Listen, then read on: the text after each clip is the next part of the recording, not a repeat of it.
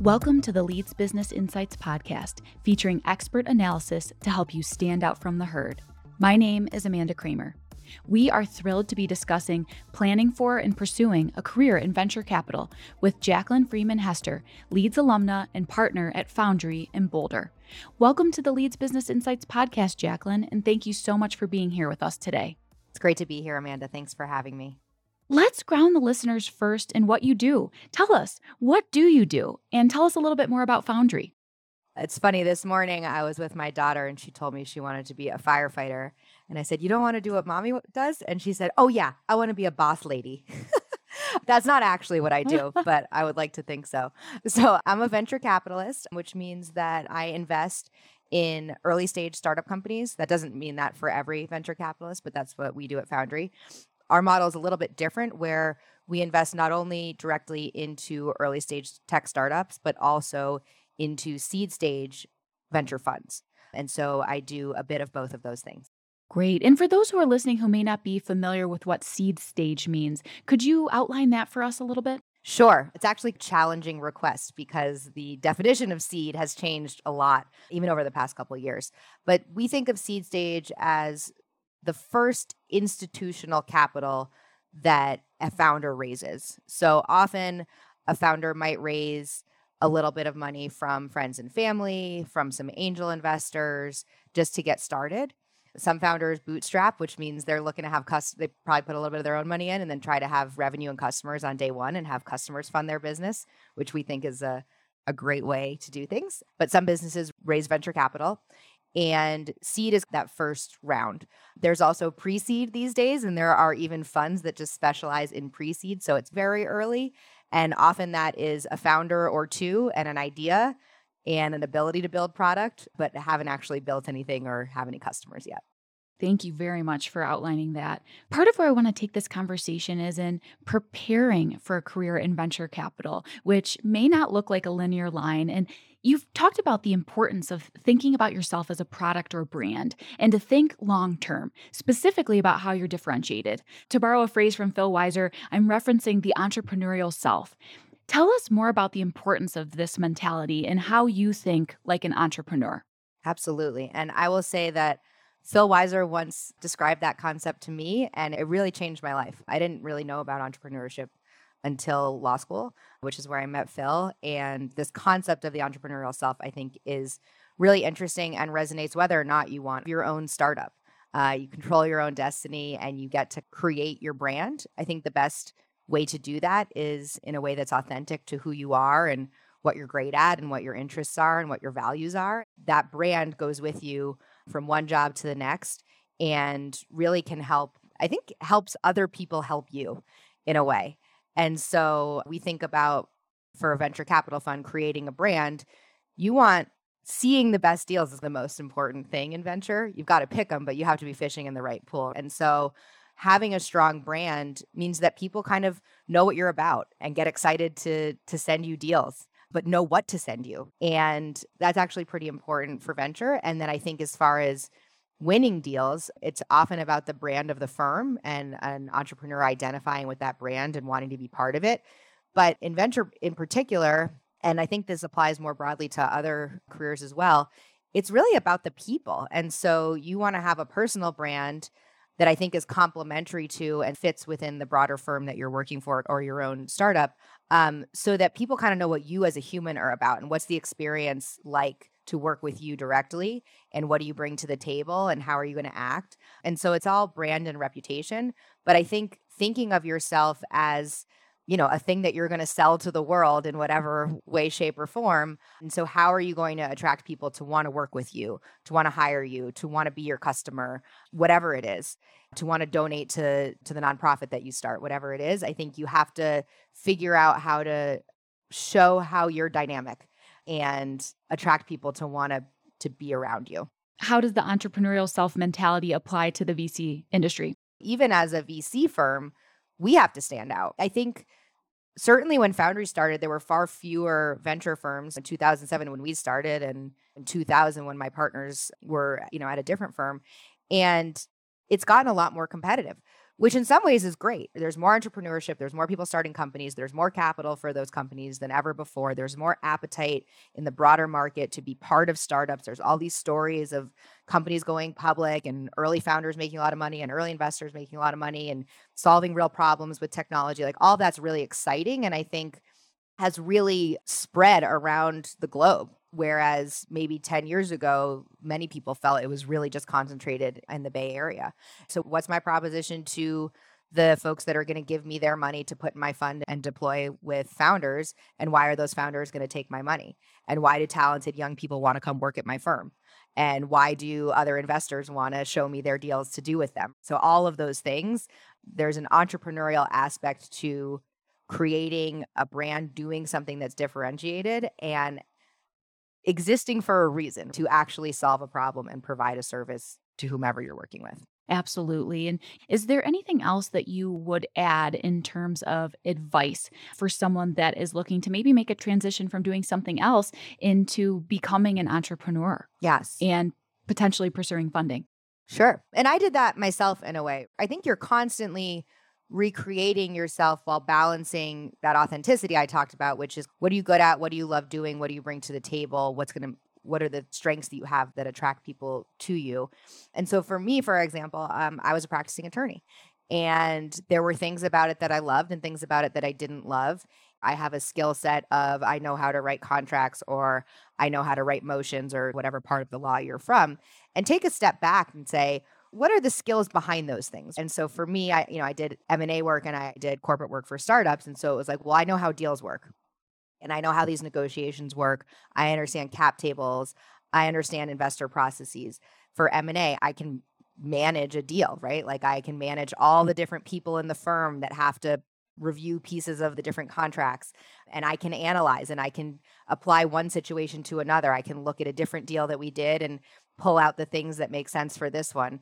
Um, and I can understand the motivations of each party and try to ascertain where we can come to the table and what's incentivizing each side and how to negotiate. And I think it's this constant focus on what am I good at? What gives me energy? Because I'm likely to perform the best if I'm spending time in what some people call the zone of genius. Because I think a lot of people get stuck in the in two places. One is I get a lot of energy from this, but I'm not that great at it. And the other is I'm really good at this, but I actually don't like it that much and it doesn't really give me energy, right?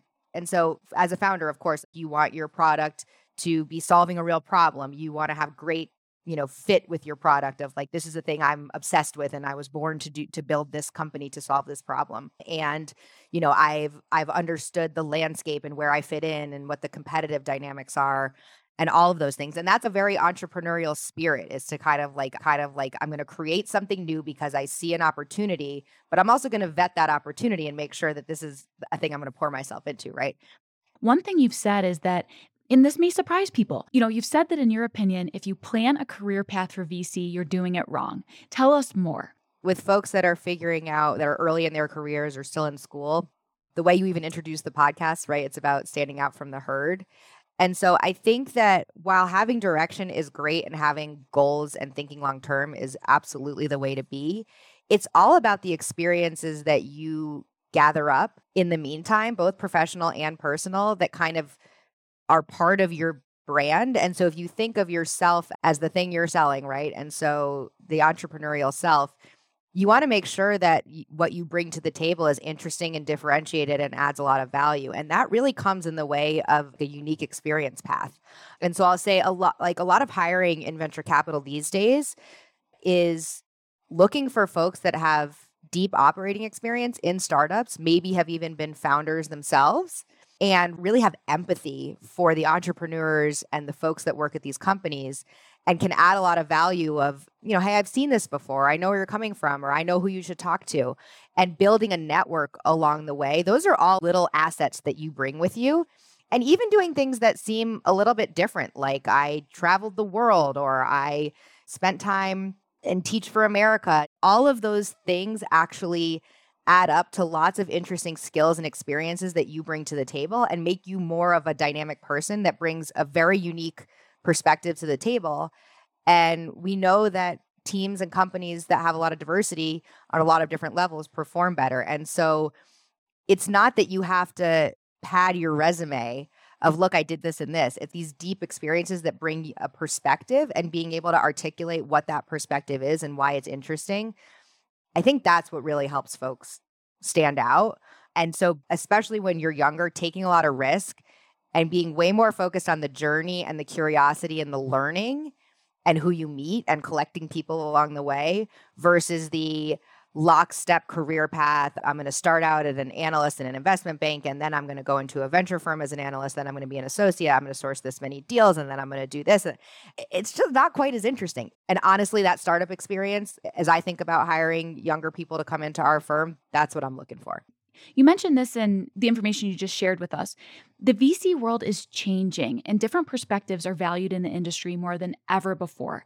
Tell us a little bit more about why diverse perspectives are needed and how investments and innovations are driving change.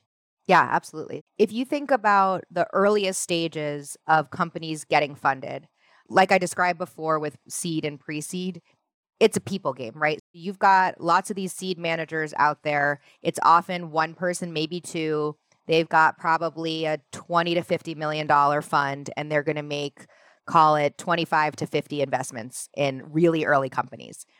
And so what they're looking for is they're trying to just spot talent.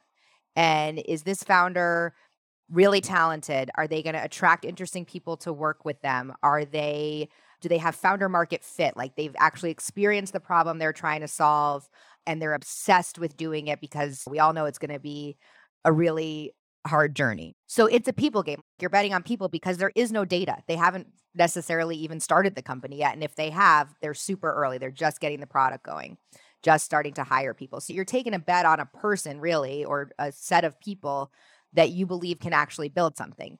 And 50% of the time you're just going to be absolutely wrong and you're going to lose the money. And that's what venture is. It's a high risk asset class. And generally, venture funds that perform well, and so investors are looking to take the pile of money, that $50 million fund, and at least three exits. So you're paying the money back, and then you've got another 100 million of profit over that. So you want to turn 50 million into 150 million. That's the idea, or more. So, and of course, everyone's seeking higher returns, but you have to take a lot of risk to get to those outsized returns, which means in taking a lot of risk, a lot of them are going to go to zero. And some people will say the statistic is that 90% of startups fail. It's generalizing, but about a third carries the fund and is where all the performance lies. About a third are kind of okay returns. Maybe you get your money back or a little more. And about a third are going to probably be zeros. In any case, it's a people game. You're betting on stuff early. And so it's important that the people are attracting the talent, which are the founders. And if you think about the democratization of entrepreneurships and the concept of startups, even something as simple as Shark Tank, which I'm probably the only VC in the world that actually watches Shark Tank, but I love it. That opened people up to this concept of I could go build something. And my partner Brad is like a big champion of startup communities. He's written books about it and venture deals and I think his whole goal is was democratizing and kind of spreading this concept of entrepreneurship to be anywhere and you could build great companies anywhere. It's not just in Silicon Valley. And so as you've seen that evolve, there's also costs have come way down on starting companies. You can use Amazon Web Services, things like that. So there's all these these different accelerants to the spread of entrepreneurship and the concept of starting a company. And with that means that the face of the entrepreneur and the profile of the entrepreneur is changing. So if you're democratizing access, then that means a pool of people who've been overlooked or didn't even know that this was an opportunity that they had are now getting access to it and it's kind of spread everywhere. That means that the investors need to be able to know and understand the folks that they're seeing these potential opportunities with and more broadly the buyers that those companies are serving. If you just look at demographic shifts, it's pretty incredible. I mean, buying power of women, of Latino populations, of Black populations. Like those are all things that I think people weren't really paying attention to until more recently. And with those demographic shifts, that means that companies need to be stood up to serve the needs of those populations, both from a consumer perspective and also from a business perspective. And if you have a bunch of, for example, what venture firms have historically looked like, which is a bunch of sort of wealthy white men evaluating all the opportunities out there they're just bound to miss a bunch of things. That's a negative in two ways. One, for their own firm's performance and the LPs that they serve, who, by the way, happen to be things like foundations and pension funds and hospital systems that, you know, that they're trying to grow their pool of money to support the things that they do. And it means that those potential consumers and customers and businesses that would use these services that make their lives easier and more efficient and allow small businesses to operate like an enterprise all of those technologies you know won't be funded if you have a subset of the population controlling all the money. So it's both an opportunity miss for investors and it's an opportunity miss for the broader population. And so that's why it's really important that ventures firms start to bring in diverse perspectives. And not just from a race and gender perspective, but like all sorts of diversity and geography and life experience and socioeconomic background and all of those things. And the more diverse perspectives you have, the more likely you are to see opportunities and value them in a way that others wouldn't, to connect with entrepreneurs in a way that others might not and frankly like capital's in the title like capitalize on those opportunities right? And, so, and that's the job of venture capitalists. And then more broadly driving innovation forward for everybody and not just a subset. That's the powerful and i think exciting thing about venture you're funding the next wave of innovation and that innovation is going to be created and used by everybody your firm needs to be set up to succeed there Absolutely. And you answered my next question about the importance of democratization of wealth and of innovation. Is there anything that you would add there? Yeah, I think people view venture uh, and startups as this get rich quick thing, right? Because you only hear about the positive side and the exits and not about how hard it is. So I do think that it can be over glorified and over glamorized. And I don't think everybody act, needs to start their own fund or their own company. I think there's a ton of learning that can be done by joining companies and joining funds, and especially early. I think it's just important for folks to realize that there is no one way to do this. And having some experience before you go start is often the best way. The other thing I will say is not every business has to be a venture backed startup rocket ship, right? So once you take venture capital money, they're expecting you, like I talked about before, they want to return to their investors at least three times what their investors gave them. But since if half the things go into zero or, or that third, a third, a third breakdown, then that means the ones that do well have to do better than that. And so they're really looking for 10 and 20 and 50x returns, especially the the early stage investors, which means once you're on that track, it's not that you're forced into doing anything, but that's the expectation that you're setting. And so all of a sudden, you have to be a company that really grows and can get to an exit because it's not like a business where you send a dividend home every year. These investors are expecting they're going to hold their investment, maybe put more money in over time six, eight, 10, 12, even 15, even 20 years in one case in our portfolio. Um, and so you got to want to do that and have that pressure and that expectation and also have investors involved in telling you what to do and other people owning a piece of your business. And I think what's happening today, at least I'm seeing a lot more, is a lot of people talking about there's other ways to finance businesses. There's other ways to build great businesses that can be life changing for you and your family and your employees. I think that the glorification of the venture backed companies has at least had a broader effect of just people thinking about this as an option, right? Like I could start something and getting excited about that. And so I would just say that talent is not just in one place, right? Talent is actually equally distributed. It's about opportunity. And so it's up to schools and communities to really just open people's eyes to hey, there's lots of different ways to start something yourself. That was great information, Jaclyn. Really inspiring, I think, for our listeners. One question I have coming out of that you mentioned that there are these alternative financing options popping up.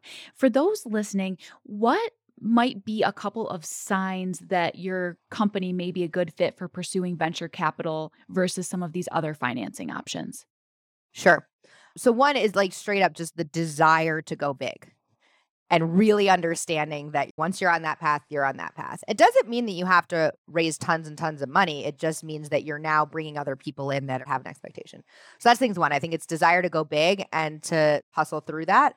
Again, it doesn't mean that everybody has to work 24 hours a day. Like there's uh, a new culture that's developing, which I like, but there's got to be that drive from a founder's perspective.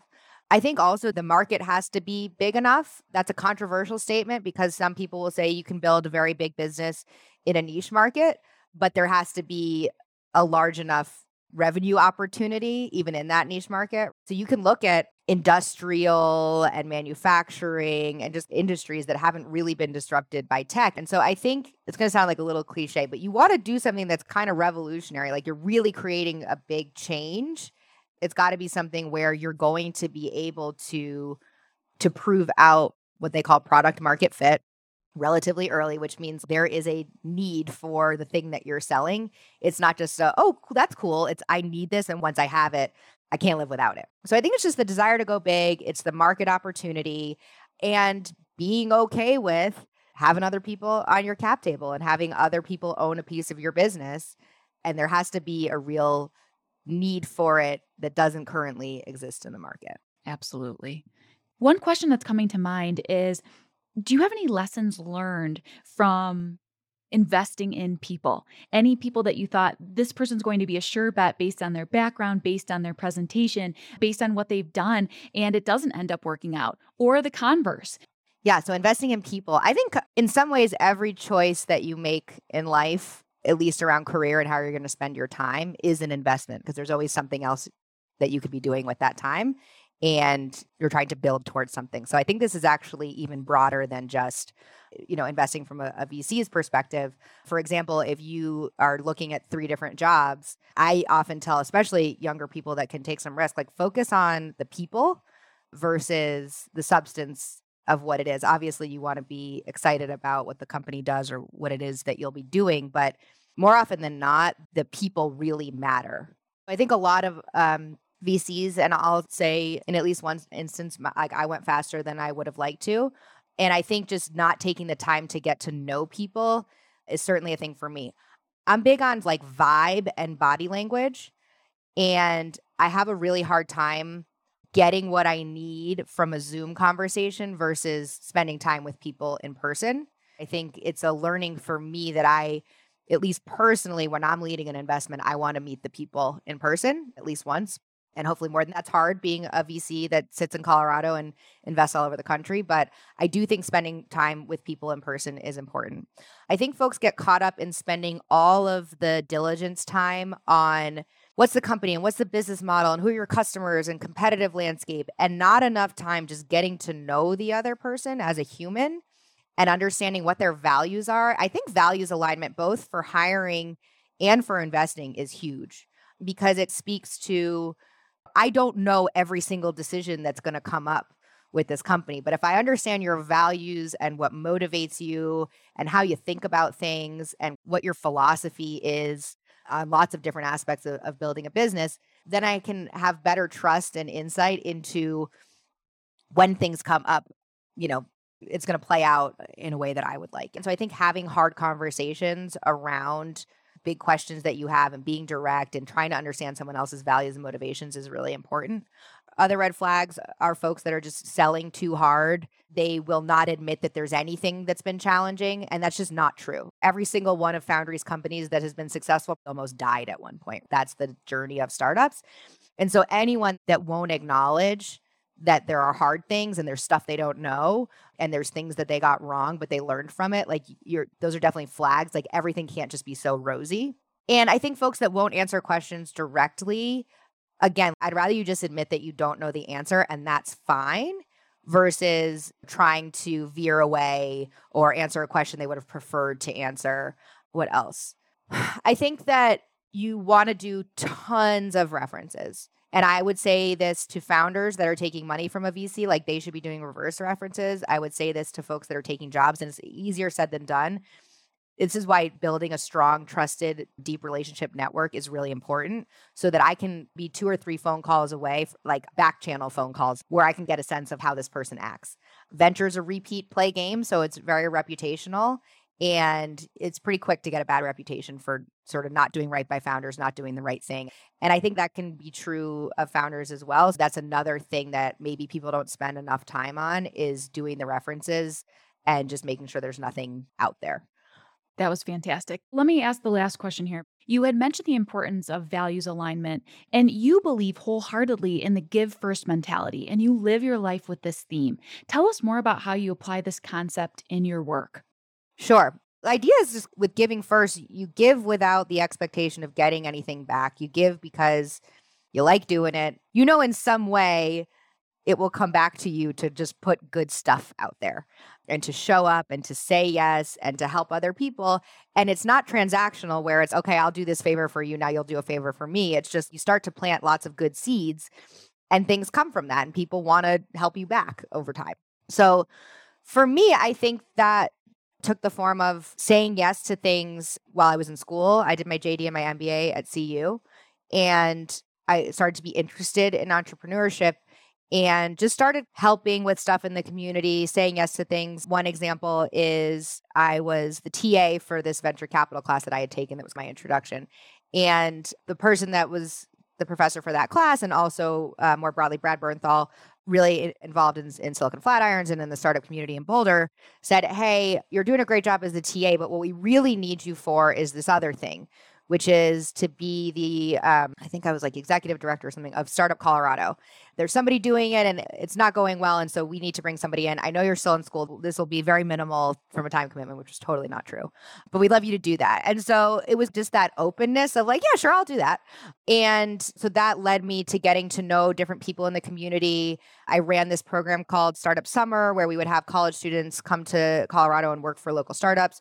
So in some ways, I was helping them. I was helping all these companies hire interns and putting all of that together. I was putting content together where founders and operators in the local community, they were giving first by coming and showing up and teaching these students something, knowing that maybe someday one of those students would send them a deal or send them a hire or be their customer or whatever it is.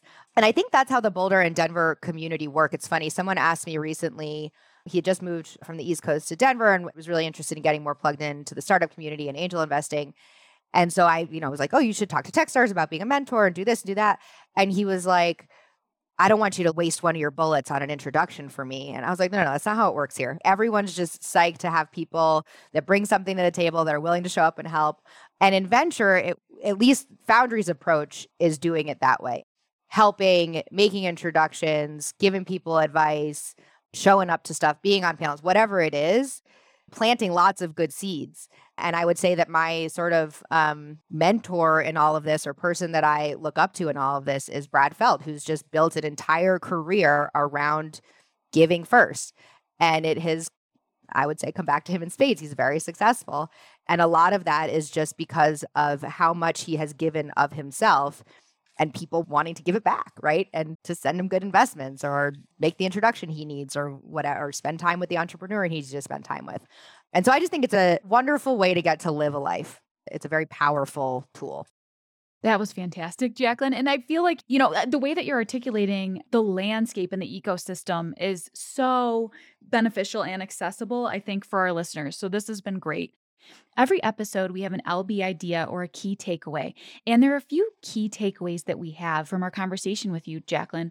One would be that go in it for the journey more than the outcome. And this applies to pursuing a career in venture, to pursuing an entrepreneurial idea. You've got to have the passion and you've got to be willing to learn and grow and be committed to the journey. The second piece would be be willing to take risks. You don't know what saying yes will lead to. And you've given some great examples of that. And then the last would be that you can change something, whether that's giving the world a product that they need, investing in an entrepreneur that needs a chance. You have the ability to make change. Love it. Thank you, Jaclyn, so much for joining us today. Thank you so much for having me. This was really fun. Thank you again for listening to Leeds Business Insights. Don't miss a single episode. Subscribe to Leeds Business Insights wherever you get your podcasts. You can also find more information about our podcast series at leads.ly slash LBI podcast. We'll see you next time.